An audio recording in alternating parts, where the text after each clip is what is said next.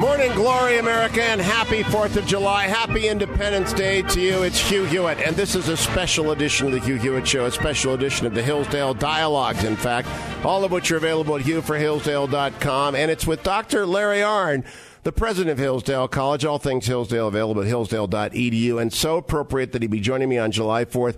For the past 15 years of the Hugh Hewitt Show, I have aired an interview I did originally a decade and a half ago with Dr. Harry Jaffa. And that interview is is now not appropriate to re-air because not only have I moved to the morning and the timing is all off, but Dr. Jaffa has gone to his reward. And so we're going to take the best of those hours and spend time with his student, Dr. Larry Arnn, celebrating the 4th of July and Dr. Jaffa. And Dr. Arnn, would you tell people a little bit about Harry Jaffa and why it is appropriate on the 4th of July we begin the day that we celebrate our independence by celebrating those conversations with him about this subject? Uh, Professor Jaffa was a scholar, very great scholar of classical thought, especially Aristotle, and of America from the founding to Abraham Lincoln. He did a great act of recovery in regard to Lincoln and the founding. Uh, his biography, he was uh, he was born in 1918. His middle name is Victor because of the victory in World War One. Uh, uh, the centenary of his birth is in two years. He um, he uh, was very smart, uh, he went to Yale, studied literature, uh, and early among the Jews who were ever admitted to Yale. His father ran a ran a saloon in in in uh, where in Manhattan, I think. Uh, Professor Jaffa was a very bright man. In uh, after uh, undergraduate school, he discovered at the New School for Research, Social Research uh, an, a German escapee Jewish thinker, Leo Strauss. Became the first student of Leo Strauss. Strauss was himself a revolutionary man because he was a Jew in Germany who had studied with Martin Heidegger, a very great thinker, who was also a Nazi. And Strauss had to run for his life effectively from his own teacher. And he thought something's gone very wrong here with thinking. We should start over, and he went back to the classics.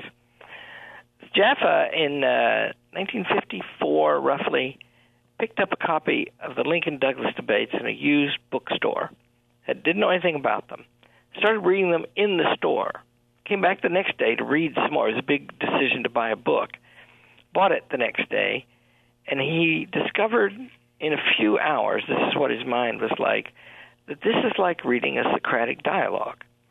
Uh, you and I have spent a lot of time on on uh, the Lincoln Douglas debates and yes. on the Socratic dialogues, right? Yes. He saw the relationship, and he saw that the position of Stephen Douglas was really that justice just constitutes the interest of who's ever strongest. And that Lincoln instead raised the question of the good or the right. And that gave rise to a very great book called Crisis in the House Divided. Uh, uh, uh, Professor Jaffa published several books uh, one on Thomas Aquinas and Aristotle, about which he wrote his doctoral thesis, and several on uh, essays that are delightful. Churchill loved to read Shakespeare and Mark Twain and find the political meanings of those. Uh, I, I wish, as much as anything about the past, that the tapes of two courses on Shakespeare that I had with Professor Jaffa could be available because they were just awesome. Well, he was awesome when he came to my studio a decade and a half ago, at that time already in his 80s, and uh, quite a remarkable intellect.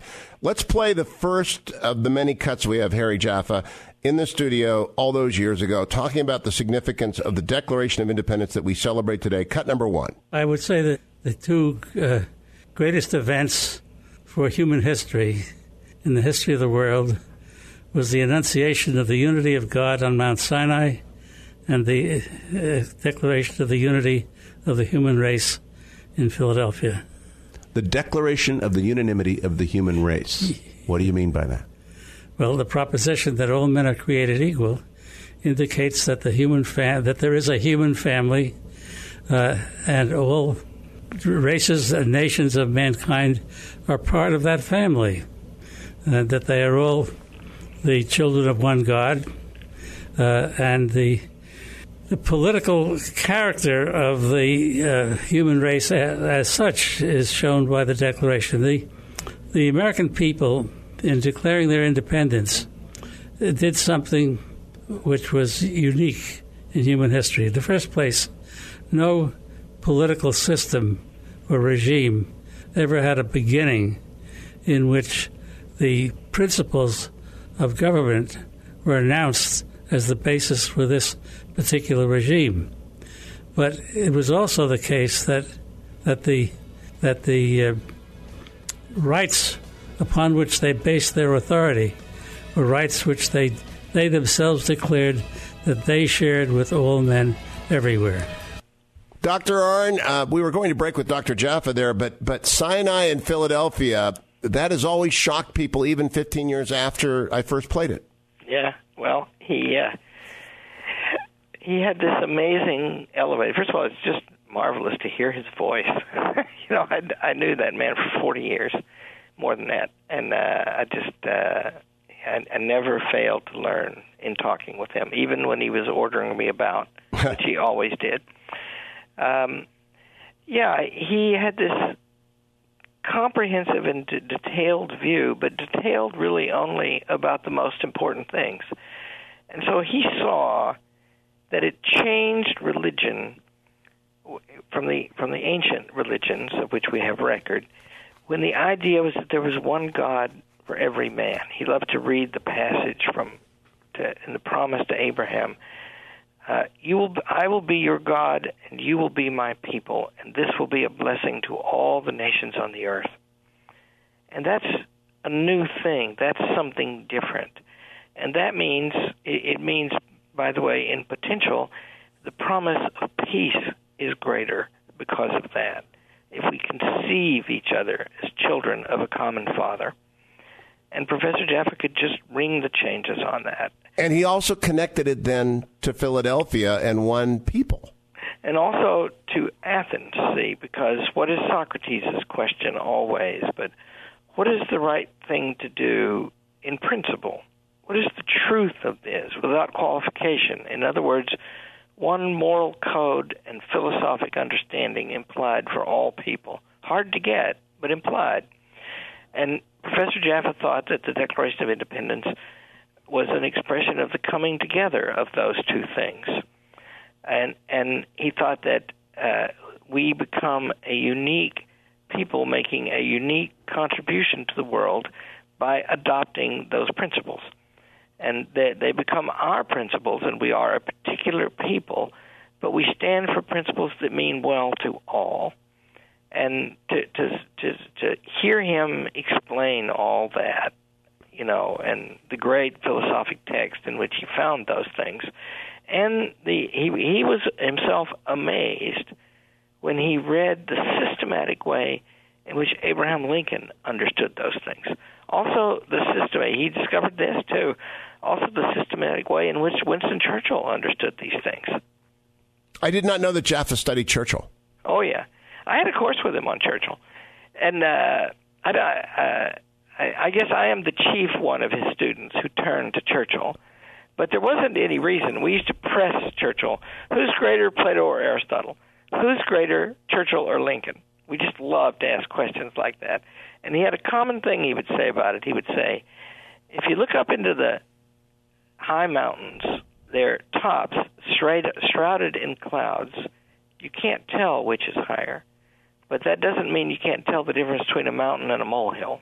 That's very well said. Well, it, it is wonderful on this 4th of July, America, that I'm joined by Dr. Arnn, a student of Harry Jaffa. If you're just tuning in, it's early on the 4th of July. We're going to spend this hour and next recalling an interview that I aired repeatedly for 15 years in my old afternoon slot with Dr. Harry Jaffa about the Declaration of Independence, about Lincoln, and about the understanding of why it matters even to this day. So don't go anywhere. Instead, begin your celebration by focusing on the first principles of the Declaration, July 4th, 1776, uh, penned by Thomas Jefferson in concert with who, Dr. Arnn? Uh, the Declaration? Uh, yes. John Adams. And Ben Franklin, correct? Ben Franklin, yeah, that's right. Yeah. So, uh, but they they backed off of Jefferson's eloquence. If I recall this correctly, they were in the room, but they demurred. Well, Adams Adams was an extremely important man in the founding. That that series, uh, also an HBO series, the book John Adams by David McCullough is awesome, and it was made into a TV series on HBO. Adams is the man who maneuvered Jefferson into writing that thing. so we owe we owe Adams a debt and Franklin a debt, and mostly Jefferson, as well as Dr. Jaffa. Don't go anywhere on this Fourth of July. Celebrate the right way by starting by reflecting upon what it is we're celebrating. It is the Hugh Hewitt Show. Happy 4th of July, America. It's Hugh Hewitt on a special edition of the Hugh Hewitt Show, and welcome to our listeners across the fruited plain from east to west from AM 1260 in Washington, D.C., AM 1260 in Boston, where a lot of the revolution began. Of course, WNTP in Philadelphia, where it was really taken to paper, all the way to the West Coast, our brand new affiliate out there, KTRB 860 in San Francisco, all the way down to Los Angeles, where my guest, Dr. Arnn, president of Hillsdale College now in Michigan, uh, was then the head of the Claremont Institute when I first met him, a student of Harry Jaffa. For 15 years, I devoted my Fourth of July show to the replaying of an interview with Dr. Jaffa on those most important days in 1776. Dr. Arnn, now that Dr. Jaffa has gone to his reward, agreed to join me and talk a little bit about those interviews. Let's play a little bit more of Dr. Harry Jaffa from years past talking about the miracle in Philadelphia. Cut number two.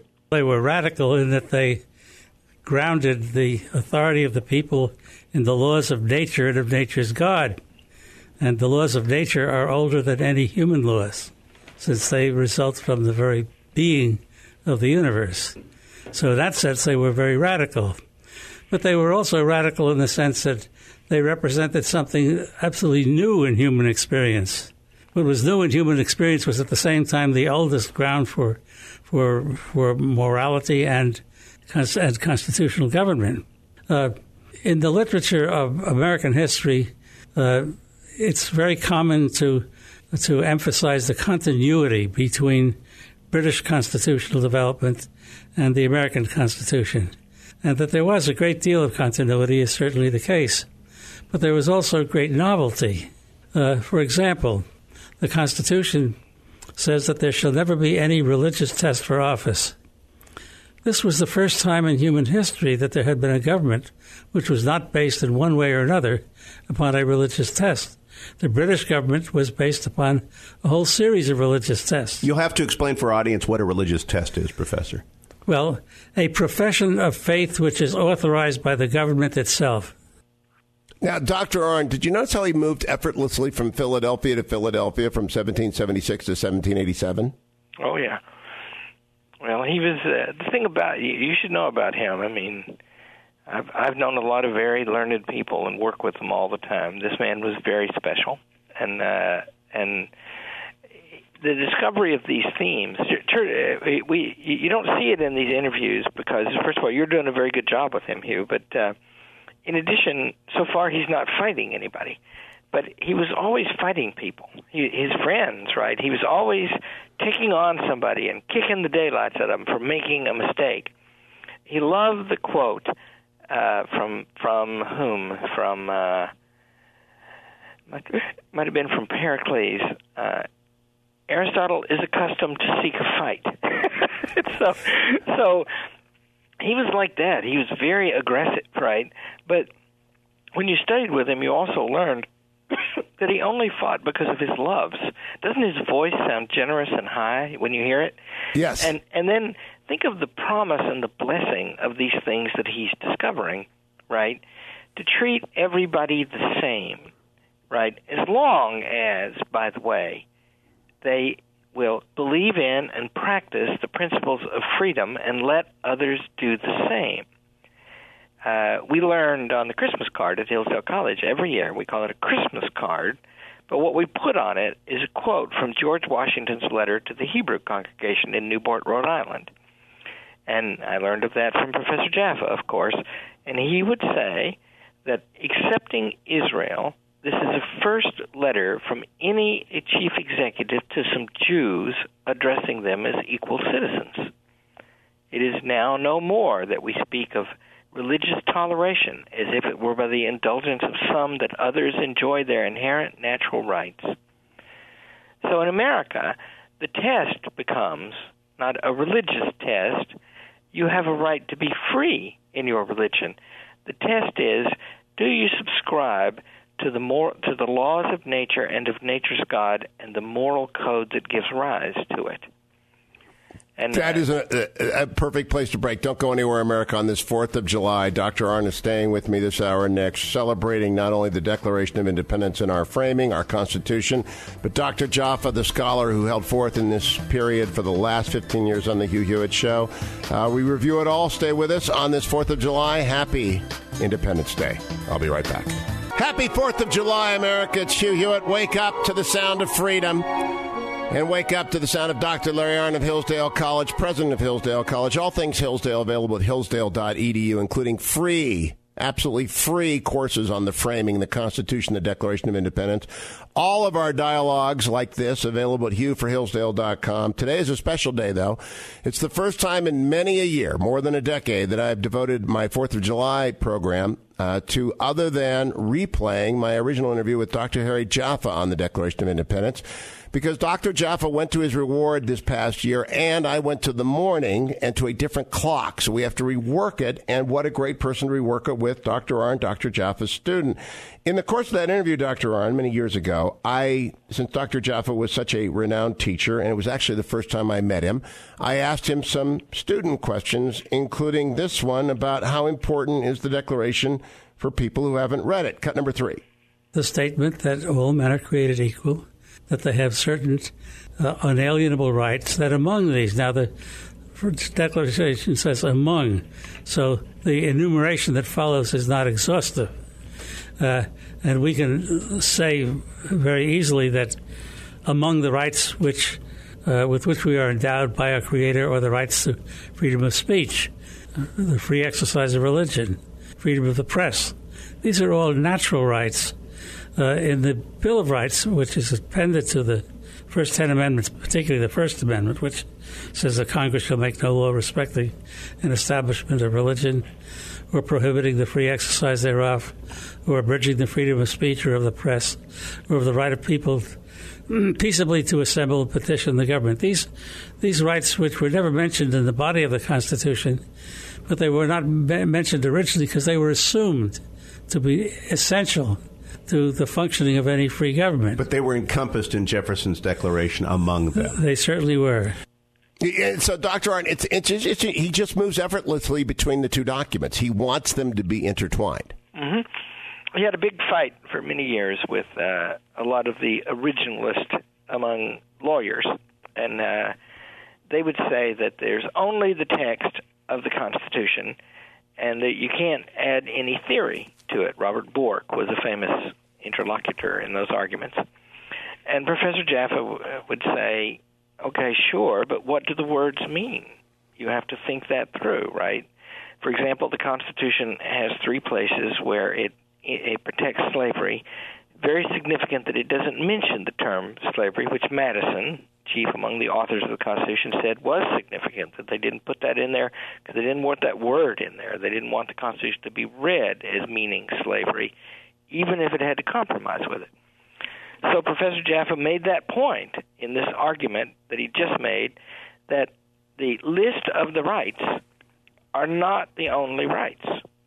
That all of the rights that, that, that can be understood to be appertaining to human nature we can talk about what that means in a, in a minute, would also be included. And I remember Robert Bork once responded that there weren't any rights protected by the Constitution except the rights that are listed there. And uh, Professor Jaffa countered, what about the Ninth Amendment, which says that the listing of these rights doesn't mean there are not other rights? And Robert Bork, the great originalist, published in writing well, that part of the Constitution is just an ink blot. An ink blot, very so famous. Professor Jaffa had him admitting that he didn't want to read all of the Constitution.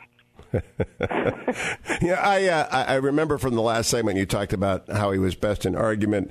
Uh, William F. Buckley said about Harry Jaffa, if you think Harry Jaffa is hard to argue with, try agreeing with him. Oh, yeah. Uh, and that comes to mind in this exchange I had with him on the founder's intent whether the Declaration was really to be a governing document or was just inspiring rhetoric, cut number four.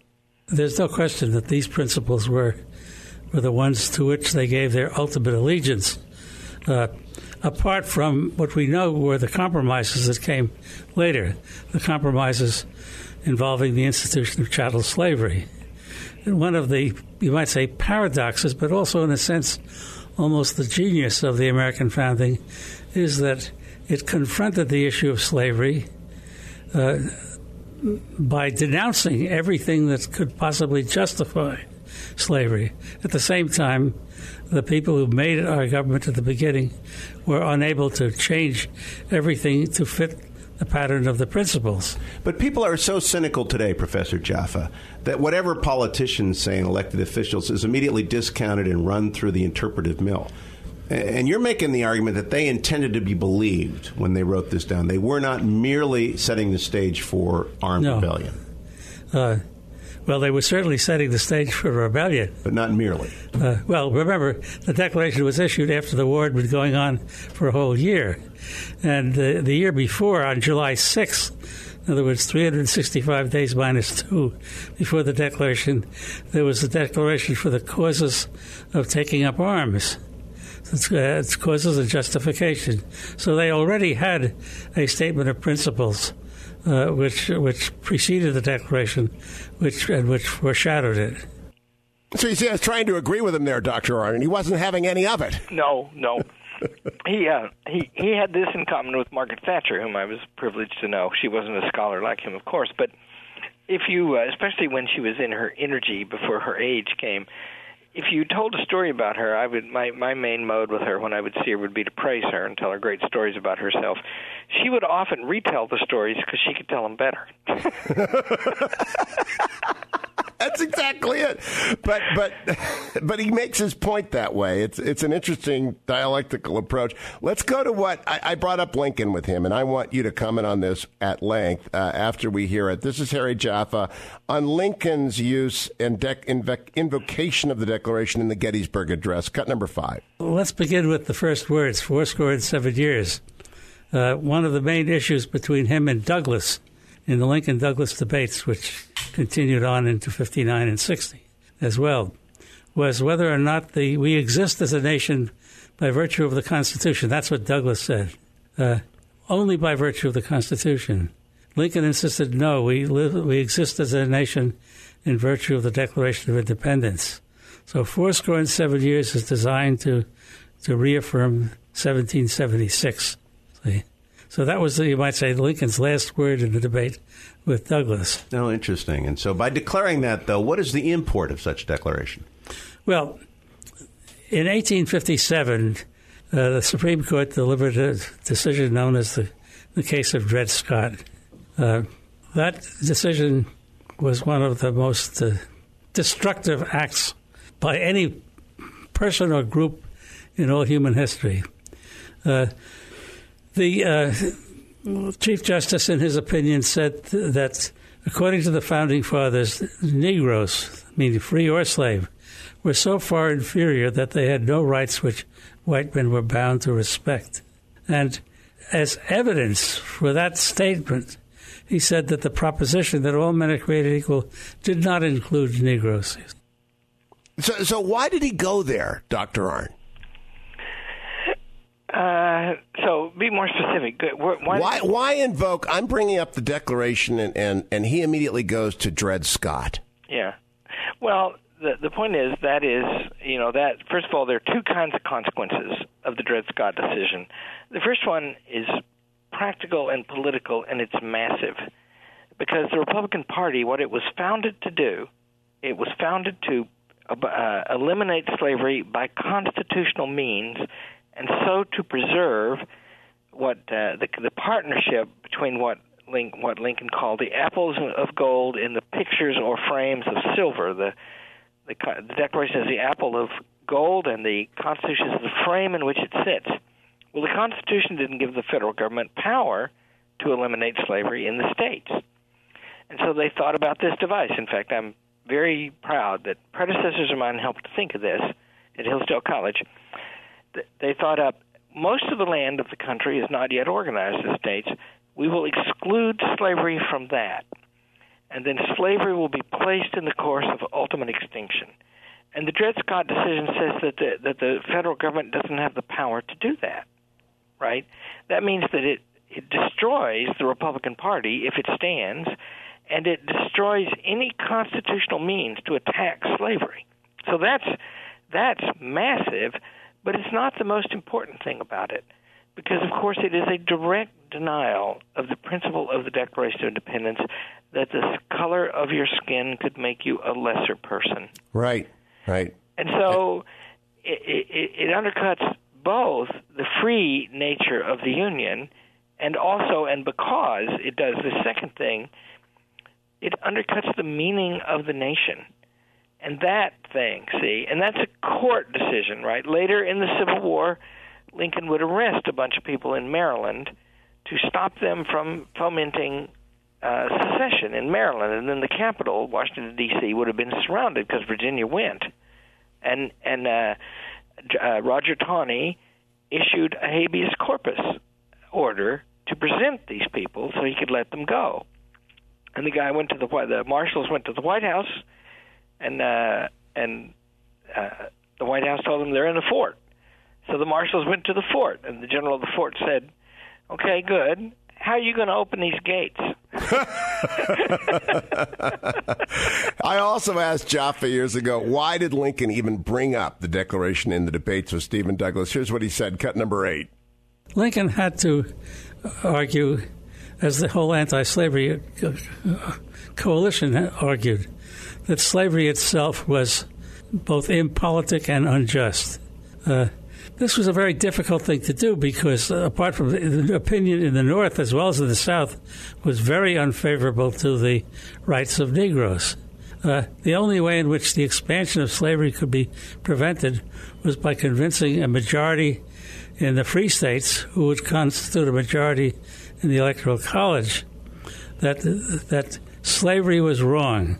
He had to do this without arguing for anything in behalf of Negro rights other than that they should not be slaves.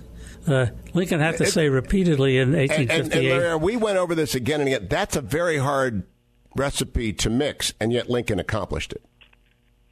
Oh yeah, see that, that's right. So Douglas's argument was the country is founded on the white basis. Some of us don't like slavery. We don't have to have it. We can just make it up ourselves. But it's a morally neutral question. It's according to your preferences. And there was a very wide agreement, by the way, that people didn't want black people marrying white people, and people didn't want them leaving, living as equal citizens. How's Lincoln going to argue in that context? And the Declaration of Independence provides the way. It did. We'll come back. Dr. Larry Arnn is my guest. All of the Hillsdale dialogues available at Hugh for Hillsdale.com and everything Hillsdale available at Hillsdale.edu. More Dr. Jaffa on the 4th of July when we return. Stay tuned.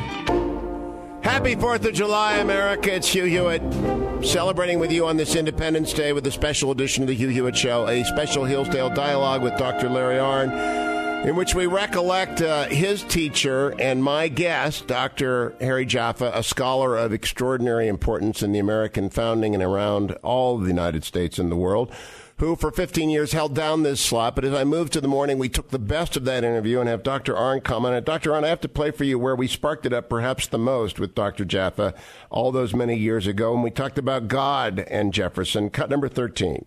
I can't imagine that he he said it so many times without meaning it. And so, is it really that the rights are in the nature of the people, and the rights are in the nature of the creation put on earth? Well, when Locke said that we are all property of God, therefore we can't be the property of each other, you see. Uh, the two things are perfectly compatible. Sure. The authority of God is, is superior to the authority of man, but among human beings, there is no human being who has authority directly from God. One of the more pernicious arguments that is around nowadays, though, is that the, the people who were in Philadelphia on July 4, 1776, and those who eventually framed the Constitution, did not believe in God and did not intend to legislate for a God centered world. Is that pernicious or is it in fact objective? It's pernicious. Why? Well, all authority, human authority, uh, political authority, arises from the people. But who is the people? What do we mean by the people? We mean human beings who have been endowed by their Creator with certain unalienable rights. It is the fact that human beings have been endowed by God with their rights that makes the people the source of authority. Uh, but can that authority of the people be exercised in any way? I mean, could, could the people establish a Nazi regime or a communist regime? No, because to do so would be inconsistent with the rights with which they have been endowed. Jefferson, on one occasion, spoke of uh, he was criticizing the Supreme Court for claiming the ultimate authority for interpreting the Constitution.